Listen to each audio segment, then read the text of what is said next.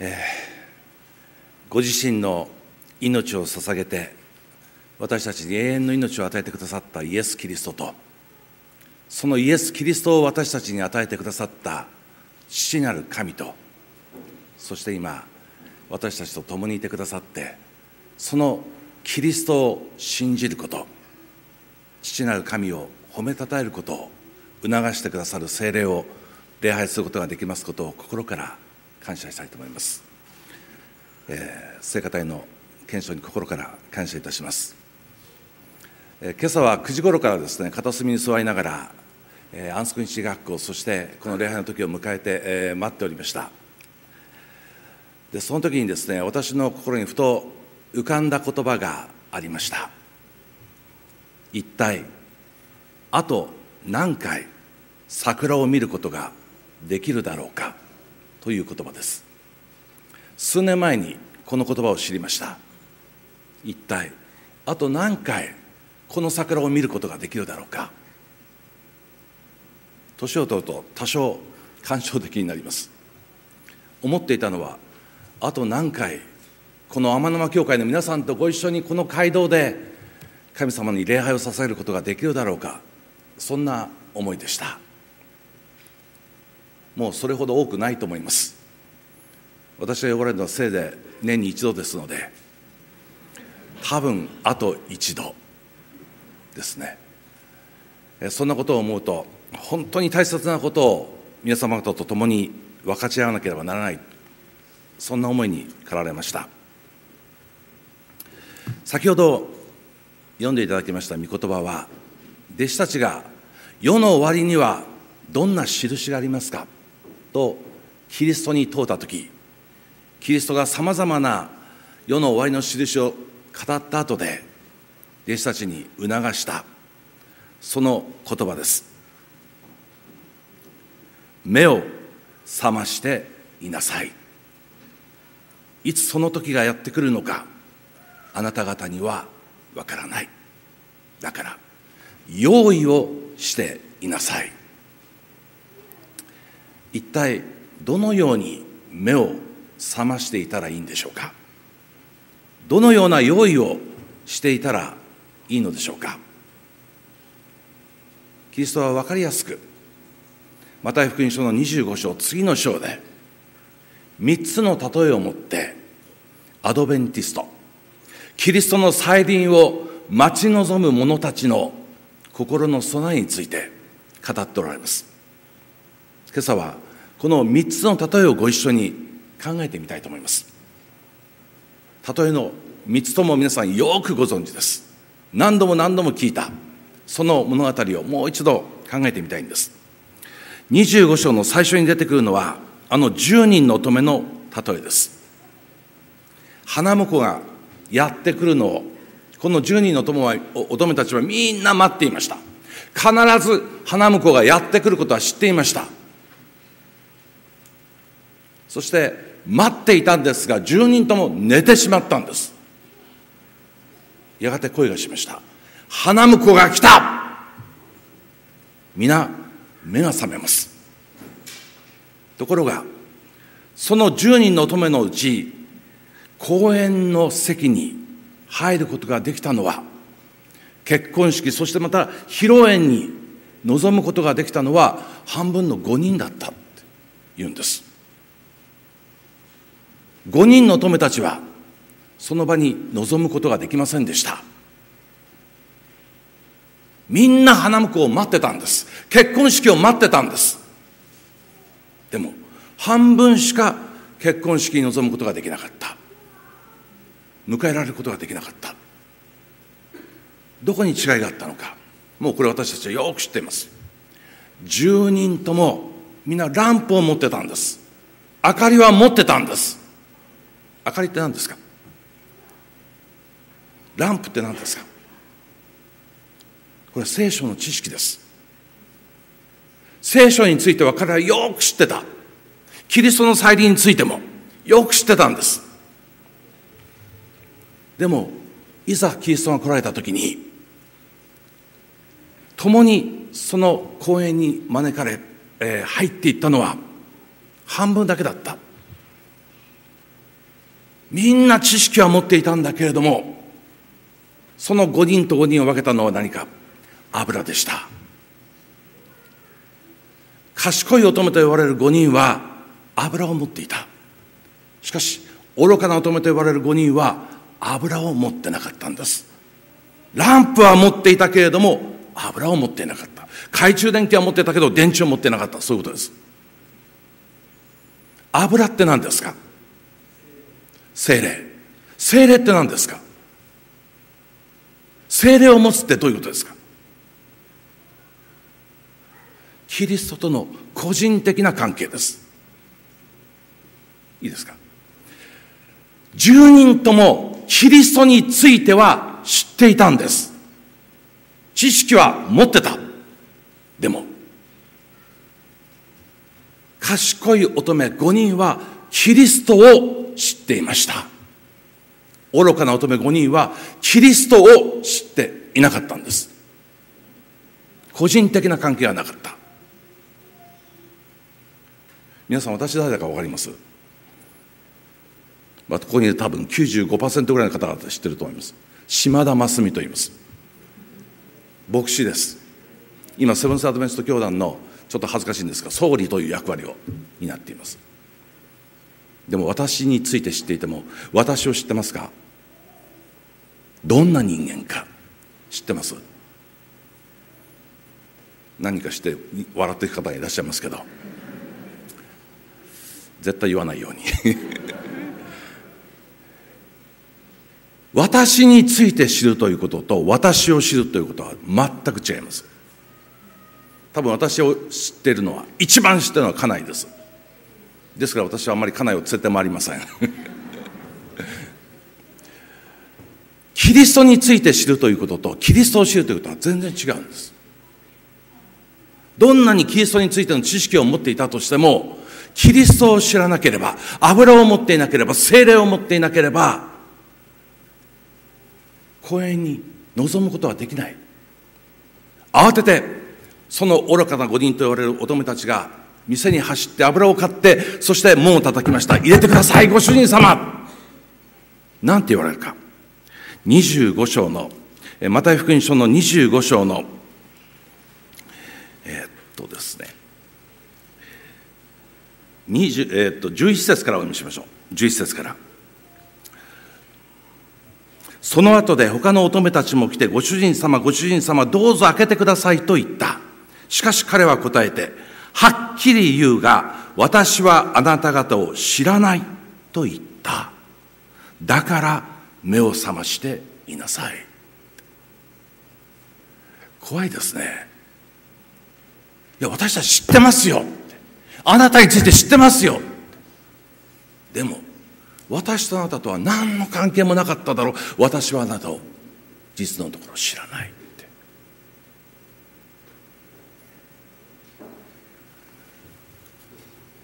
アドベンチストにとって大切なテーマキリストを知るということです。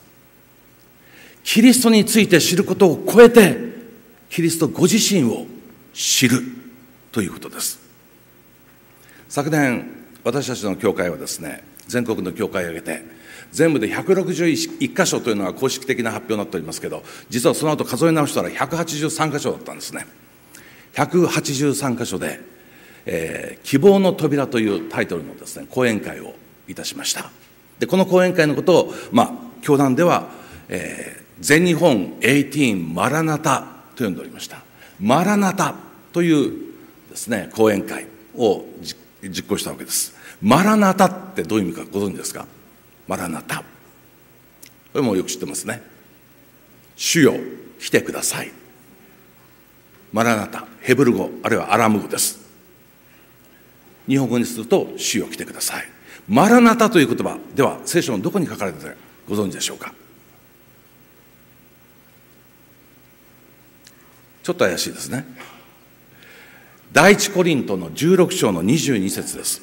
そこにマラナタという言葉が出てきます。ここしか出てきません聖書の中に。でこのマラナタという言葉の前にパウロが恐ろしい言葉を書いてるんです。ちょっと開いてみましょう。第一コリントの16章の22節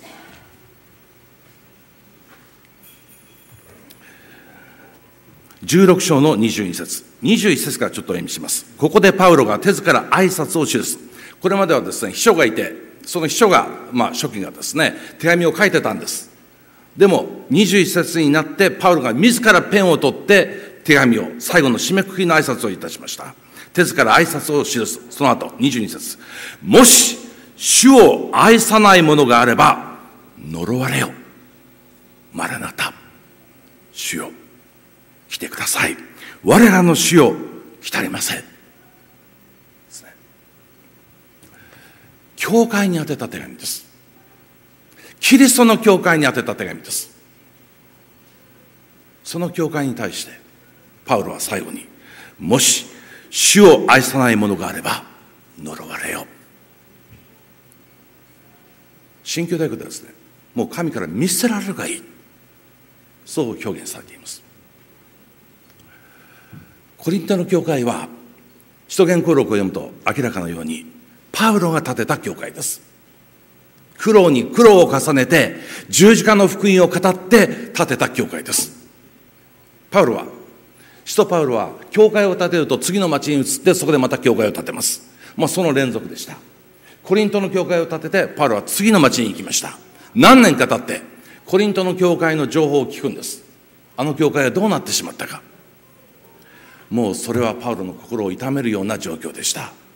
十字架の福音によって建てられた教会が何年か後にまるで変わってしまったんですコリントの第一コリントをですね読んでいただくと分かりますけれどもこの教会には争い分裂がありました派閥があった教会がキリストにあって一つになってないんです。そしてこの教会には不貧困がありました。教会員の中に世の中の人にも及ばないような不貧困があった。そして一世紀の教会であったにもかかわらずですよ。イエス・キリストの復活を否定する者もいた。復活などないって主張する人々がもう一世紀の初代教会の中にいたんです。もう基本的な教えが信じられなくなっている。そして何よりも愛が欠乏していました。愛がない。だからあの13章有名な最も大切な賜物は何か。愛だ。パウロは愛を得ることを進めます。なぜコリントの教会がキリストの教会がそのような本当に惨めな姿になってしまったのか。嘆いたパウロはこの手紙を書きそしてもしあなたのために命を捨ててくださった。十字架に死んでくださった主を愛さない者があるならば呪われよあの主の十字架によってあなたは救われたのではなかったのか。その十字架の死によってあなたに罪が許され永遠の命を得たのではなかったのか。その主を愛さないものがあれば呪われよって。そして「マラナタ」って言うんです。主よ来たりません。マラナタという祈りは再臨を待ち望むだけの祈りではありません。そうではなくて今今日ここに主よ来たりません。私の罪深い心に主を浸りません。そしてこの教会に主を浸りません。どうか主を私たちの真ん中に来てください。切実な祈りです。初代教会は生産式のたびにマラナタ祈ったと言います。キリストの体を裂きその血を飲むたびに主よ今もうひとたび私の心に来てください。そう祈ったと言われる。なぜ教会がそのようにえー、なんですかね罪に落ちていくのか。そのことについてですね第一コリントの3章にパウロはこう書いています。大切なところですちょっとここだけ読んでおきたいと思います。コリント第一の手紙の3章の一節から兄弟たちよ私はあなた方には霊の人に対するように話すことができず、むしろ肉に属するもの、すなわちキリストにある幼子に話すように話した。あなた方に乳を飲ませて硬い食物を与えなかった。食べる力がまだあなた方になかったからである。今になってもその力がない。あなた方はまだ肉の人だからである。あなた方の間に妬みや争いがあるのは、あなた方が肉の人であって、普通の人間のように歩いているためではないか。で、ここに3種類の人が出てきます。最初に出てくるのは、えー、霊の人。次に出てくるのは肉の人。そしてもう一つ、普通の人間というのが出てきます。で、ここでいう普通の人間はノンクリスチャンです。イエス・キリストを全く信じていない人々のことを、まあ、パウロはここで普通の人って呼びます。で、クリスチャンが二つに分かれるんです。イエス・キリストを救い主として受け入れたクリスチャンが二つに分かれる。霊の人と肉の人に分かれるんです。そして、コリントの教会の信徒たちを、あなた方は肉の人だって。だからあなた方の間に、妬みや、えー、そして、何ですか、ここでは、えー、争いがあるんだって言うんです。同じクリスチャンでありながら、霊のクリスチャンと肉のクリスチャンがいる。私たちの中にもそうでしょう。霊のクリスチャンと肉のクリスチャンの違い。簡単に説明します。皆クリスチャンですからキリストを救い主として受け入れてるんです。キリストを救い主として受け入れてるんです。これはクリスチャン100%クリスチャンとなるものはクリスチャンであるものはそうなんです。でもそのクリスチャンの中に肉の人救い主主としてのキリストを受け入れているけれども、主としてのキリストを受け入れてない者がいる。それが肉のクリスチャン。キリストを主として受け入れたら、その人は霊の人になるんです。いいですか？心の中心に自分がいて、何か困ったことがあると、助けを求めて祈って、イエス様助けてください、神様助けてください。このタイプのクリスチャンを肉の人とパウロは言うんです。例の人は、私が主ではありません。キリストが主なんです。いいですか？典型的なちょっと祈りの違い。神様、私は今この計画を持っています。どうかこの計画が実現できますように、あなたの力を貸してください。どうか私を祝福してください。私の計画を祝福してください。これ、肉のクリスチャンの祈りなんです。でも私たちは、ほとんどの場合この祈りを捧げます。私もそうです。例のクリスチャンの祈りは違う。神様、あなたの計画を示してください。そして、あなたの計画のその実現のための器として私を用いてください。すべてをあなたにお捧げします。キリストが私の主だからです。これが霊の人、霊のクリスチャンです。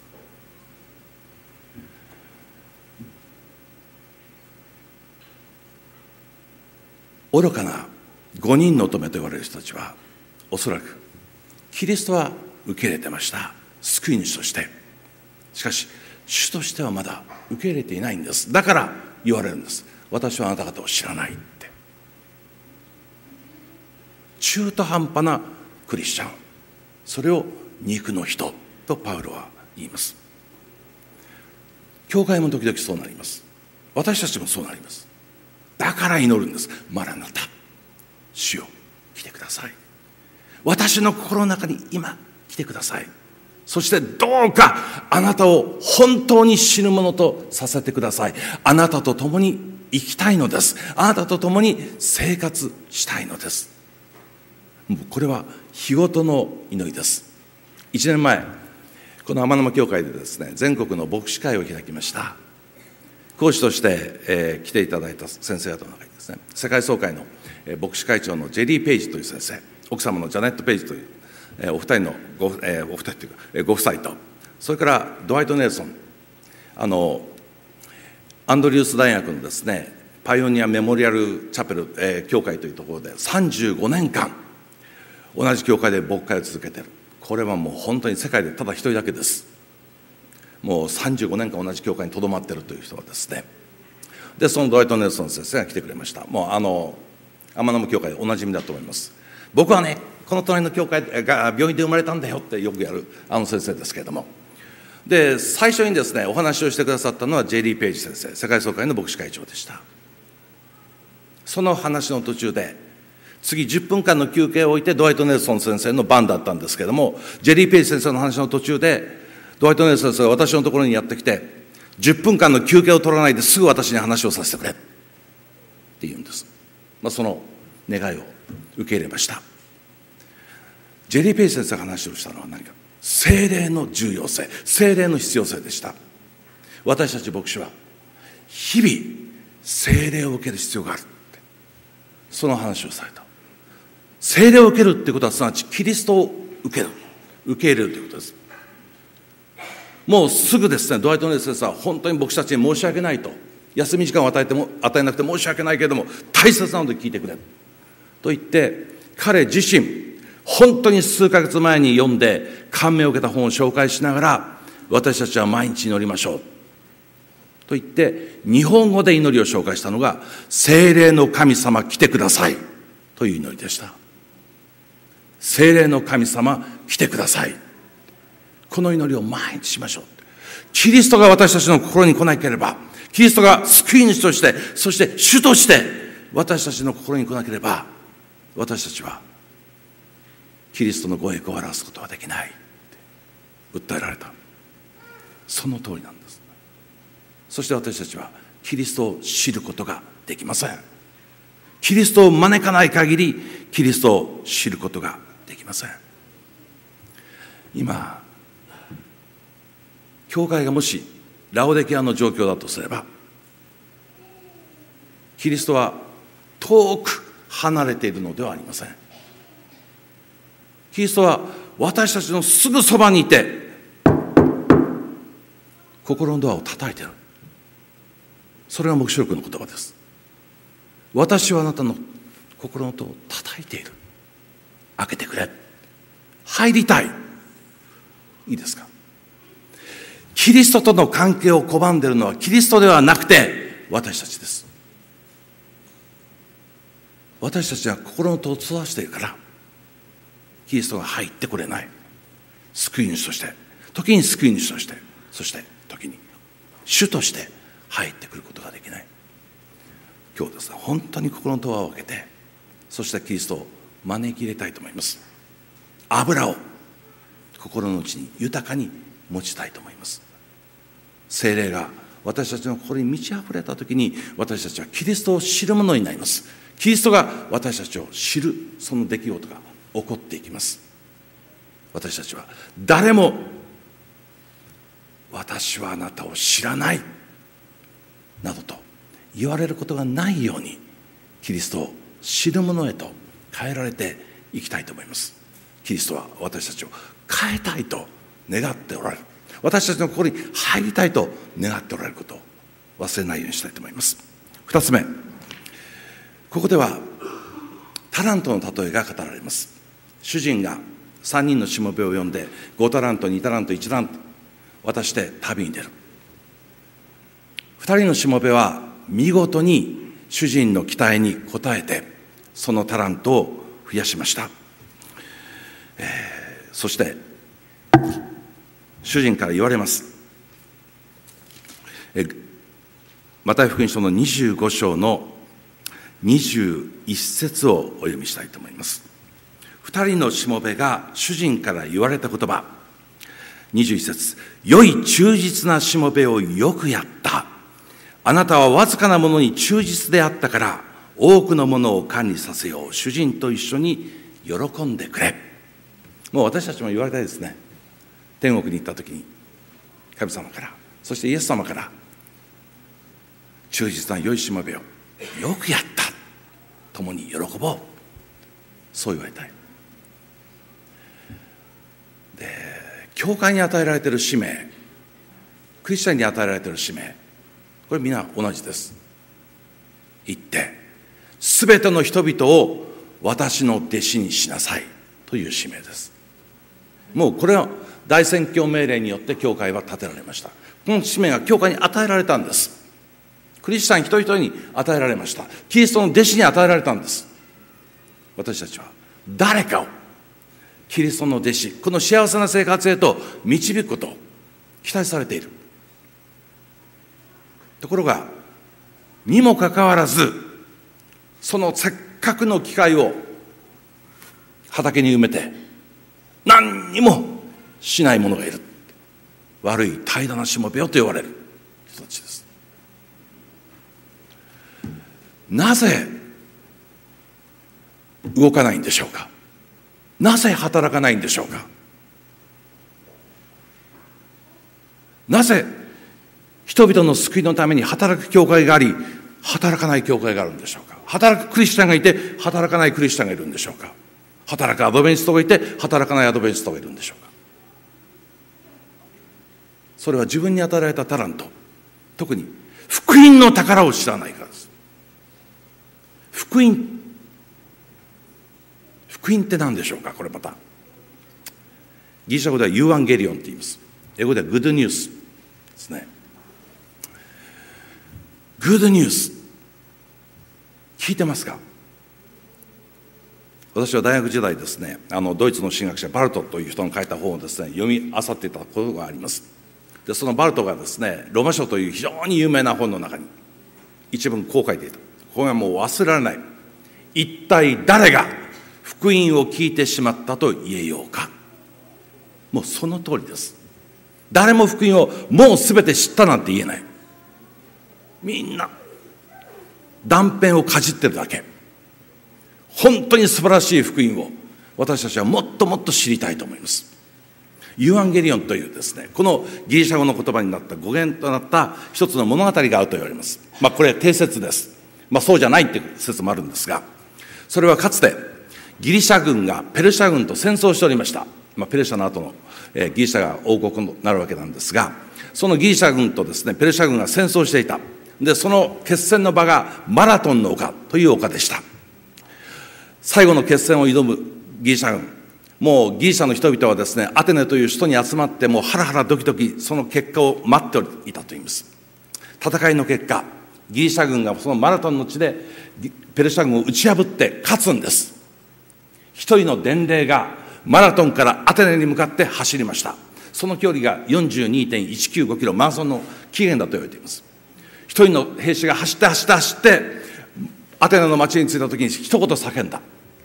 勝ったこの勝ったという知らせに町中が踊り上がりました。湧き上がりました。そしてみんな黙ってられなかった。勝ったぞ勝ったぞ勝ったぞ！伝えていった。これが ευαγγέλιονだって言うんです。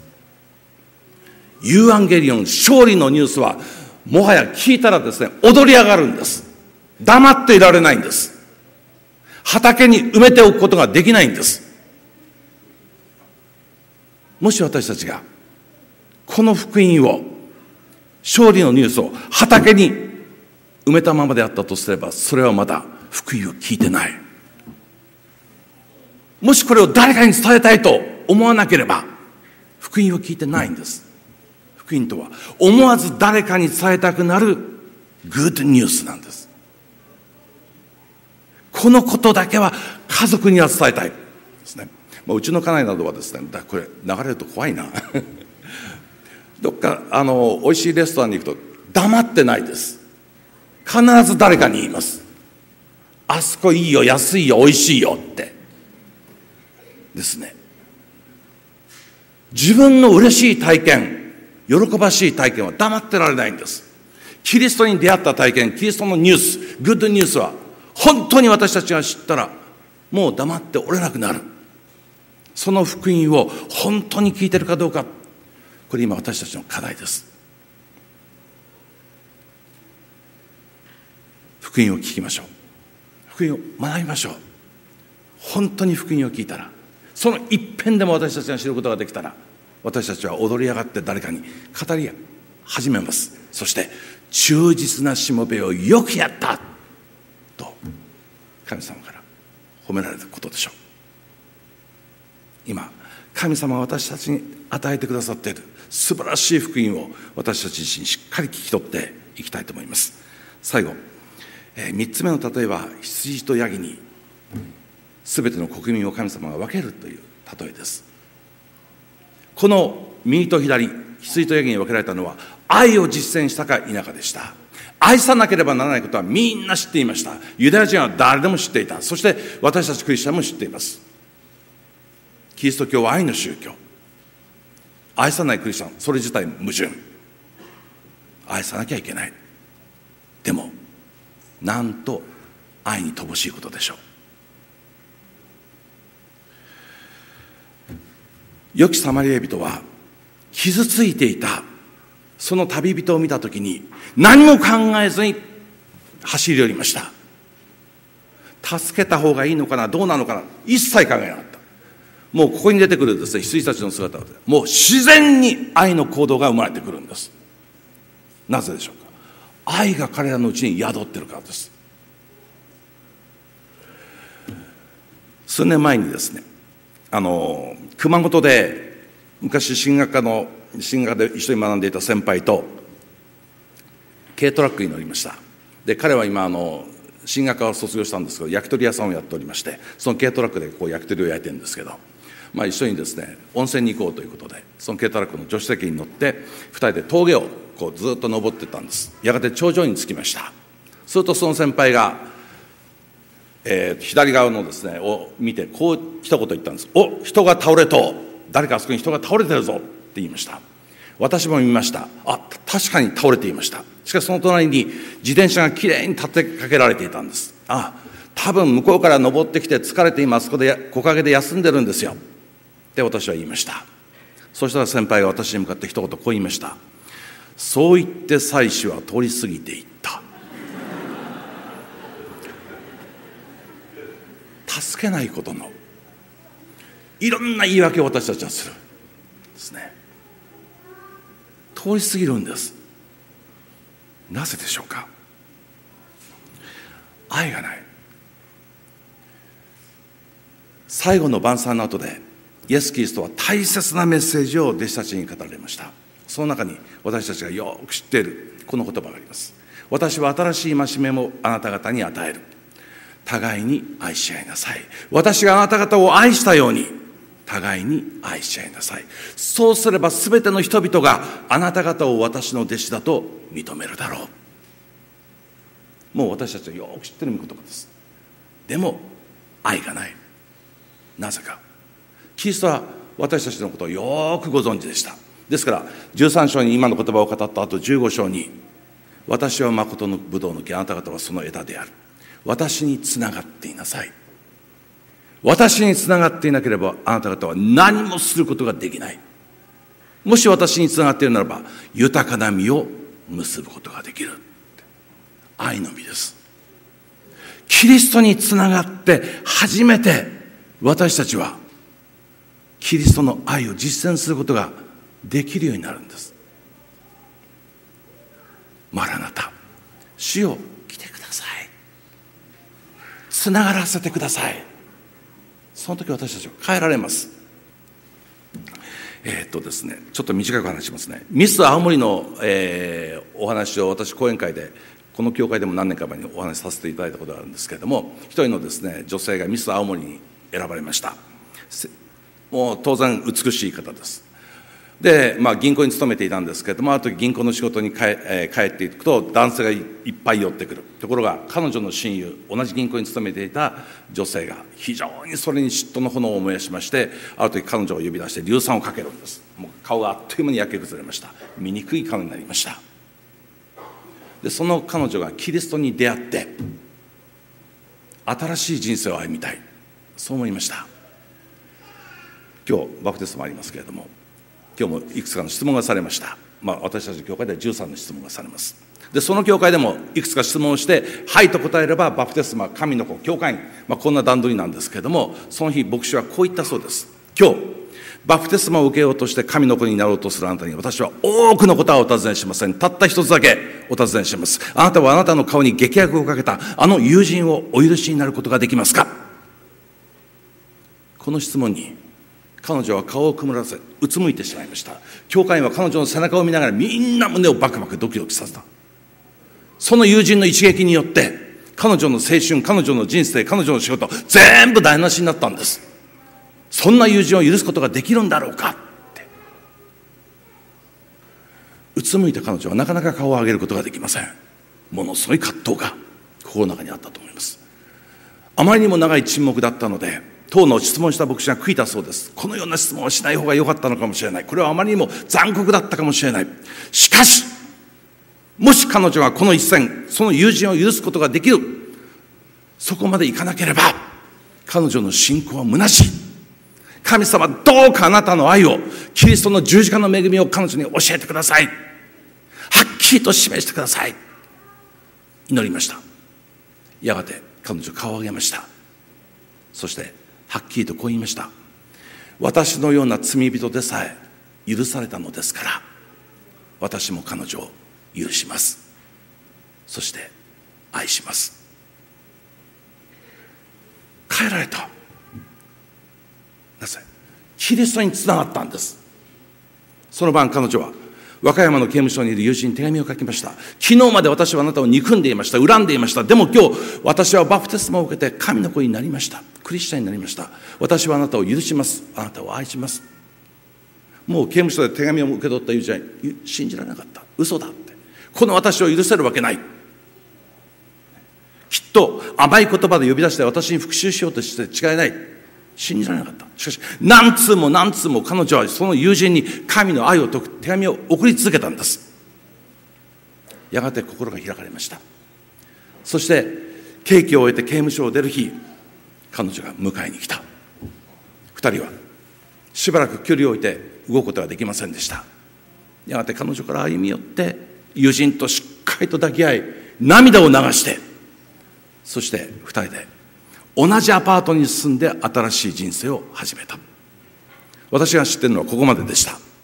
でこの話はよく知ってた。ところがこの後日談をですね先日聞いたんです。その人が訪ねてきたという教会の牧師さんから聞きました。